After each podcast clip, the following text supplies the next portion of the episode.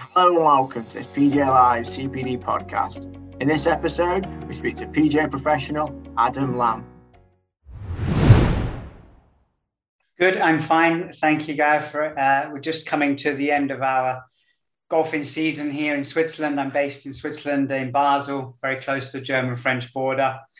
Uh, and yeah, it's uh, it's turning winterish out there. Temperatures mm-hmm. have dropped, so uh, yeah, a little bit more, uh, a little bit more time for other projects and and, and some more development for for next year.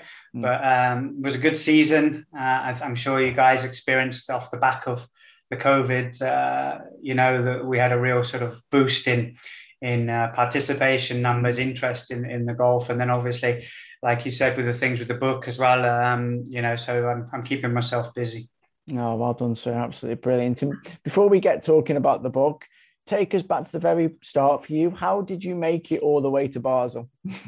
so it's a, it's a funny story, really. I, I um, I began um, my golfing trip in the southwest of England, uh, in Newquay, Cornwall. That's where I grew up playing golf, Newquay Golf Club wasn't really interested in becoming a coach. Um, I was uh, I studied sort of business and economics at school, um, and uh, when I finished my A levels, uh, we had a holiday home in, in, in Spain, and I went over there for a few months, um, did some bar work and things just to to take uh, some time out and, and decide what I wanted to do with my life and I joined a, a local club there. Um, and unfortunately, one of the golf pros became sick, and, and they asked me, you know, could, could I jump in and help with some coaching and, and things like that.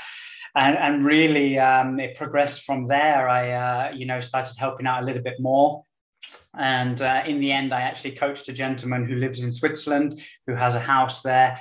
And he said, listen, we need a young, uh, dynamic golf professional at our club in, in, in Switzerland. Um, I was 21 at the time so 20 years ago.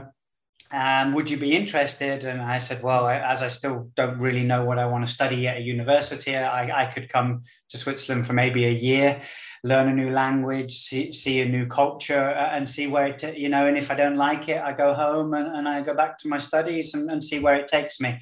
Uh, yeah, and 20 years later, uh, I'm still here. So, wow. What was that first adjustment like? What was the lifestyle like in Switzerland? Um, it was difficult. One thing was the fact the language is it's uh, it's sort of a dialect of German. Mm-hmm. It's very much their own language, um, and the very minimal studies I did do on German before I left really just sort of were useless because that was very much German, higher German it's called.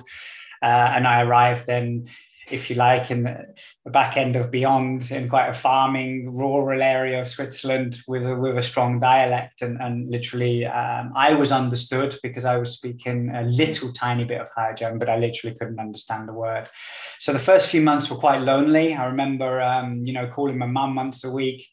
Uh, telephone box back then, so yeah, mm-hmm. to uh, chuck in the coins in just to you know because I didn't know very many people, but soon you know as it is with a lot of expats, uh, you know local Irish bar, got to know some English guys, some British guys. Uh, um, played a little bit of football then and uh, as well, and then some of the guys were members of the golf club, and then started to obviously feel a little bit more comfortable. But I remember giving my first golf lesson in in, in German, and literally, you know, you can sort of hear hear yourself talking and it's echoing in your mind and you're like what am i talking about wow. am i being understood? Am i you know uh, uh, so yeah so a big a big change a big dive into the unknown but i always had that security that i knew if it all went wrong i could uh, you know i can go home and and and uh, sort of rebuild from there so yeah, and, and we get a lot of members we chat to from, from overseas who coach. And is that one of the things that you did straight away, trying to immerse yourself within the culture a little bit? Like you talked about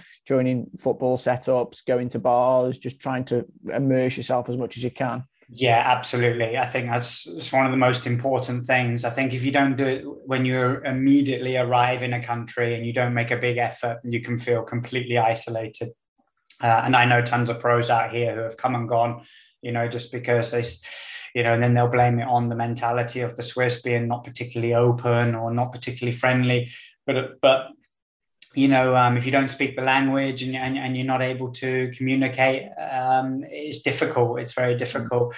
And the, the Swiss are the Swiss German, because obviously Switzerland split mm-hmm. into French and Italian parts as well. But the Swiss Germans are definitely very, very reserved in, in, in terms of, you know, they're not going to open their arms and, uh, and uh, greet you when they don't know you. So without the language skills and without the ability to at least get involved in activities, it mm. is difficult. Uh, and I can understand some people feel very, very lonely. Yeah. Mm. And you touched on it there a little bit around it's very seasonal. It is. It stops. It snows. It's difficult. What's what's the plan and what do you do when it is very winter? Have you got indoor premises that you coach in? So I have a mixture of um, of uh, opportunities. I have like a, a, simulator in Basel in the city, which I which I use now and again. I'm, I'm not a huge fan of the indoor setup. Mm-hmm. If possible, I'd like to be outside. Our range is open all year, but obviously, yeah, you are hitting the ball off the snow sometimes. Really, you can't collect the balls. Um, and I and I have um, some winter golf groups that go that start now this weekend and go right through the season um, you know, for those hardcore dedicated golfers. um, so I'll do them once a month. And uh, and then I'll um, I have a golf tent as well. I'm sure you guys may be aware of, of the golf tent product, um, which I uh, which I can put up. I can heat it. I've got a little coffee machine in there, uh, and I'm able to work pretty much outside then most of the year using the golf tent. Absolutely amazing. So you, you, have got to adapt, really, haven't you? Again, it's adapting to the conditions that are around you and the clients that that are, kind of, as you said, the hardcore golfers you want to play all, all year round. Yeah, and you have to offer it. Um, you know, a lot of pros will disappear, go away, six months South Africa. Can't blame them if they don't have family or they're not tied down. Um, but you know, if you're looking at, you know, we'll mention that later in the book, but creating long-term development plans and things like that. You know, some of my students are on year subscriptions mm. um, where they're where they're they're signed up for 12 months for improvement plans, you know, so that includes the five months in winter yeah. that they want to work on their golf games. So, so you hmm. have to produce um, some facilities for them to do that. Mm. And, and, I think that's something that very topical. Touching touching now on, on on your on your book, an amazing project. It's maximizing your income as a modern day sports coach. And just give members who are listening to this podcast today a bit of an insight of, of how that journey began with the book. Well, um, I'm an avid reader and audiobook uh, listener. I literally, uh, you know, every time I get in the car, the, the audio books are on, and, and uh, I've gathered a lot of information, uh, financial information, business information. I'm actually self-employed myself. I have multiple businesses, so I'm a bit of an entrepreneur in, the, in that mm-hmm. sense. And um, I think I just felt that I had something to offer that wasn't easy to find, um, isn't available, and that is sort of a breakdown of really, you know, how do you develop your coaching business from nothing to to opening multiple streams of income, but a real sort of spoon-fed step by step mm. uh, guide to to the business aspect of golf you know there's so much information and you can see behind me uh, one of my book mm-hmm. things there. You know, uh, and I think 90% of the books in that bookcase are golf. There's so much information available on how to coach the game and how to teach the game and how to become a good teacher, communicator, to gather knowledge about technique. But um, in terms of actually like how do you run then your business and how do you make money and how do you invest money and how do you produce products and services mm. for your clients? How what you know how do you communicate with them correctly? I felt that was missing, mm. um, and I felt that I had something to share in that aspect of how I've done it um, because I started off.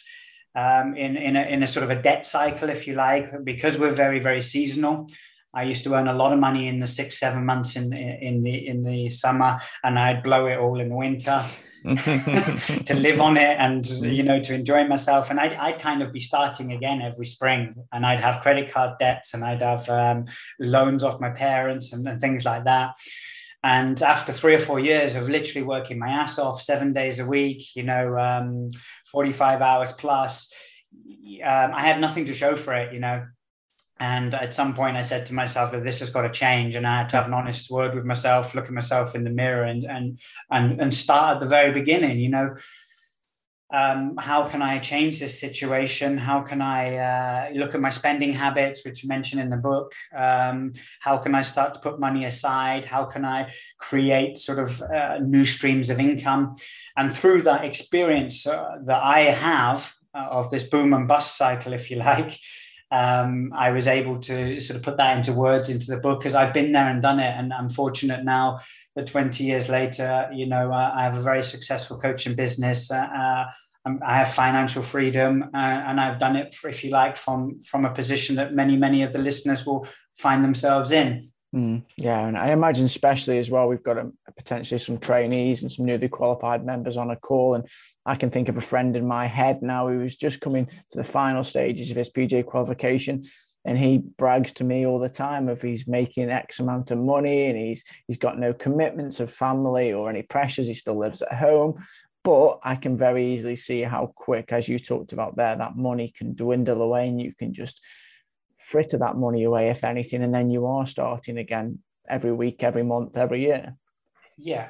And also, you know, you the unexpected. You know, I remember one year um, I was completely up to my eyes in debt, start of the season, and I'm, I'm rubbing my hands, ready to go. You know, it's it's the end of March, and it literally rained for ten weeks. It literally like almost like flooding type rain and, and I gave probably 20% of what I would normally do for those two months. So suddenly I'm another two months behind. You know, I had no money on the side, trying to pay my uh, debts off and things like that. So the unexpected things, and I'm sure we've all, you know, you know, enough said about it. But with the pandemic of the last two years as well, you know, it, suddenly your freedoms can be taken away, and and you literally cannot work even if you want to work. Mm. And you know and if you are like you said if you are extravagant in your lifestyle and you are used to earning a certain amount of mm. money and spending and living in a certain lifestyle buying yourself things going out for dinner nice cars and then you and then an expensive apartment maybe in the middle of the mm. city then the money stops then you're really in trouble yeah yeah and was was that for you that light bulb moment when that debt kind of racked up were you just thinking one day you sat down and went i've got to sort this out i've got to i've got to put a stop to this cycle I mean, I think one of the crunch moments was running out of petrol um, in my car, trying to get to work, been literally on fumes on the car, and knew that I wouldn't be able to put any money in the tank because my card wouldn't allow it. Um, wow. So that was a point where I'm sat in the car saying, you know, this can't be right. And obviously, you know, the, the wages in Switzerland are, are considerably higher than most of Europe, but mm. I, I probably will have been on the equivalent to around about eight or nine thousand a month back then, and mm. still managed to be in debt. Mm. so you know, he had a good time with it, Adam. That's the only positive yeah, I can say about Very good time, and I mentioned in the book about the things I did buy myself. Yeah. yeah. Honestly, I'd, I'd read the I'd just read the book just for the things that Adam brought with, the, with that eight nine thousand yeah. a month so um, yeah, so that was definitely a moment where I was just, you know, I think just overall, I'm, I'm a reasonably intelligent person, and I've always been reasonably in control of my life.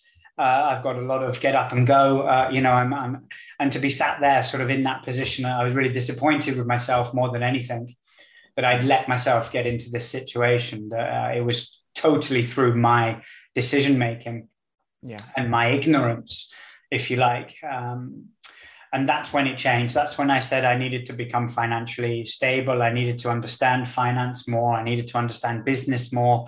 And then i moved after six years from the first club. I moved to a new club here near um, basel and i became self-employed. And then of course you know when you become self-employed and you literally don't have a salary and you're joining a new club where nobody knows you and it takes time to find your feet then you know you cannot live that lifestyle anymore because you're finished. Um, so that helped. I needed to now uh, live a different lifestyle. I needed to be responsible for my taxes, for my savings, for my investments.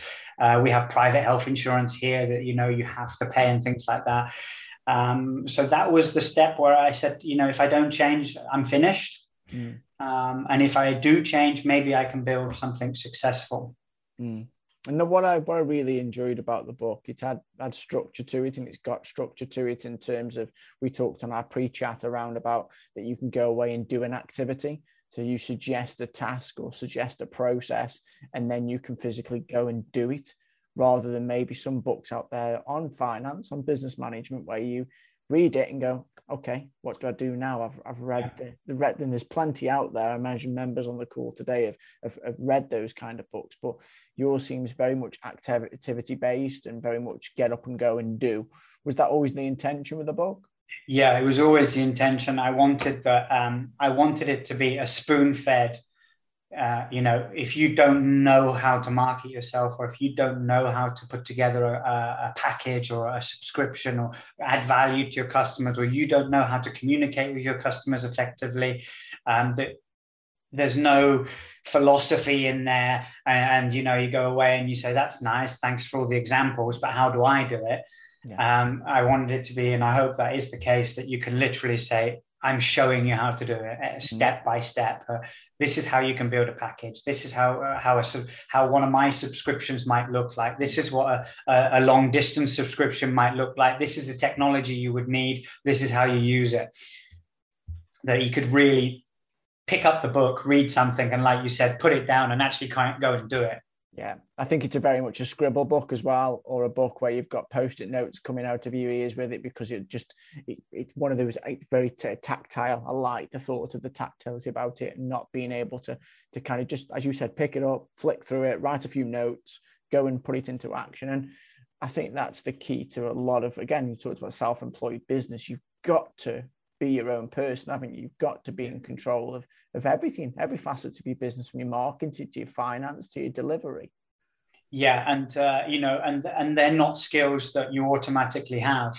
You know, um, we we you know you can be a fantastic coach, and I'm for I, I know many great coaches um, who are terrible business people, and mm you know you you can be the guy who the funny thing is, you can be the guy who's really busy all the time and, and still not really after 10 years of working be in a position where you can say well i think i'll take two days off a week now or mm. three days off or you know i am going to take that six week trip to south africa because um, i don't need to uh, work sundays and saturdays anymore you mm. know even though they've been very busy and they're renowned coaches the we, we do not necessarily automatically have the skills for a business to build a business and to run a successful business yeah. and like you said there's so many elements of that and when you're self-employed you have this existence stress you know if i don't work i don't earn and if i don't earn i can't eat and i can't put food on the table and that existence stress it, it, weighs heavy on you when when when you're um, when things aren't going well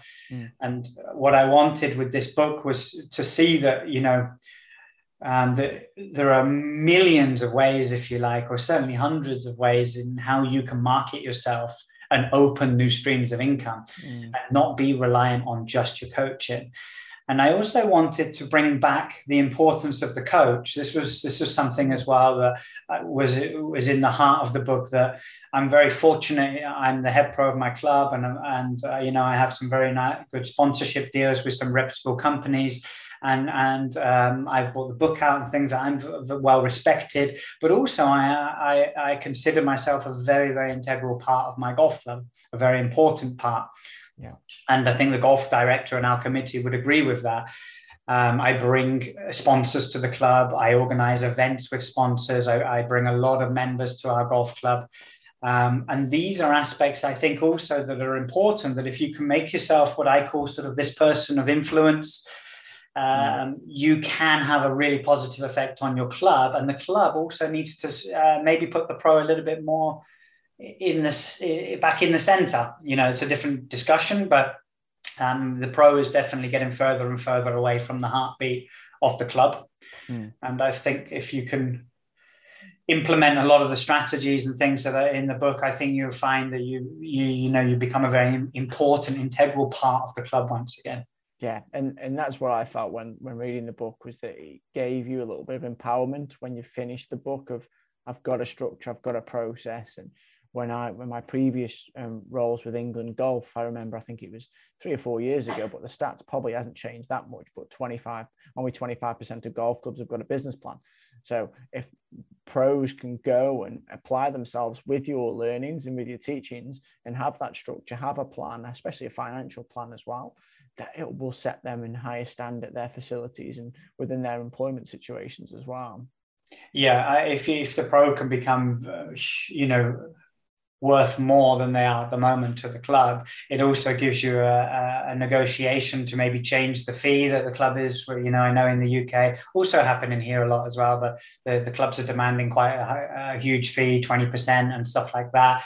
And I, and I and I think you know if if you can make yourself, if you like, indisposable through your work, um, you can probably go to the club with, with, like you said, with a good financial business plan and say, listen, I'm going to bring this many people, I'm going to bring this many events. Uh, uh, I'm going to hold a big event here. This many people are going to eat this many green fees. And if you can do that year on year, uh, you're in a very strong position to turn around to the club and say, you know, come on, I'm bringing in a lot of money here and I'm bringing in a lot of members. Can we negotiate the fee? Yeah. Uh, whereas of course you can't come in and bring nothing and then just start complaining that you're, paying too much because they'll just say well take it you know take it or leave it. You've got to make yourself an important mm. figure within that club where somebody says oh yeah come on we want to keep this pro. He's doing a great job. Let's let's come on let's reduce his fee or let's give him some sort of um, some sort of kickback or commission or let's try and help him with his work. Um, you know that that's definitely i think an important part of the book as well yeah yeah i totally agree and what I've also noticed from doing some research for today's interview that that you're very much a person who wants to give back and support as well. I know on your website you've got a free consultation offer from for business support. Is that something you you want to do more of going forward? Yeah, I, I absolutely love um, helping people, uh, and I, um, mean, especially coaches. You know, uh, that's that's one of the reasons I wrote the book. Of course, you write a book because you want to share everything in your mind. You want to help other people, um, and uh, definitely, um, if I think that I can help a golf professional out there who's struggling um, through my knowledge and through my my skills, then then then definitely, you know, um, I, have had a little bit of feedback since the book's come out. A few people have reached out to me and asked me to help them with their businesses, and and yeah, definitely, I'd like to go more into that direction of, of consultancy and supporting pros over num- uh, numerous months and and trying to help them have the success that I that I've had. Yeah, and I think that's the key. It's not being afraid. Anybody who's listening to today's podcast, it's not being afraid to put your hand up and ask for help, and yeah. especially at the early stages of a career. Um, was that something that you had, Adam? Did you have any business mentors or people that? that yeah, I mean, I've got a, a, few a few mentors um, that I that I can uh, you know big thank you out to who first of all helped me with my own game you know so i always mm. felt as a golf professional um, as a golfer that i wanted to go and see some top coaches first of all to improve my golf game but secondly to see how they did it you know how do they work and i was fortunate uh, you know jonathan wallet is one um, graham curry another one andrew cullen people around me who um, a lot of experience um, and definitely showed me different ways of of of of uh, being a golf coach. You know, mm. three different personalities, three different ways of doing it. And, and they were people who I looked to and I reached out to and I said, listen, can you help me with this? Can you help me with that? And I was very fortunate that they came back and mm. supported me and and and that's what I want to you know pay forward as I mentioned in the book. Um, you know, give don't do somebody always uh, you know don't be afraid to reach out, like you said, uh, and think that someone's going to want a lot off you for it. Uh, and if mm. somebody asks you for your help, don't turn around and say it's going to cost you this much. Just try and help each other. And I think you, you know better than me, but I think golf pros was a very isolated job, isn't it? Yeah, and uh, there's a lot of turf wars out there, you know, and you're not allowed to come here with your clients, and I'm in this club, and you're in the club next door. We're enemies. Um, but at the end of the day, if we can all help each other and we can all be more successful and we can sort of lift, if you like, the, the level of coach and the level of knowledge out there for the, for business, um, we'll all be more profitable and we'll all we'll, we'll actually be more reputable and it will open more doors for us as well.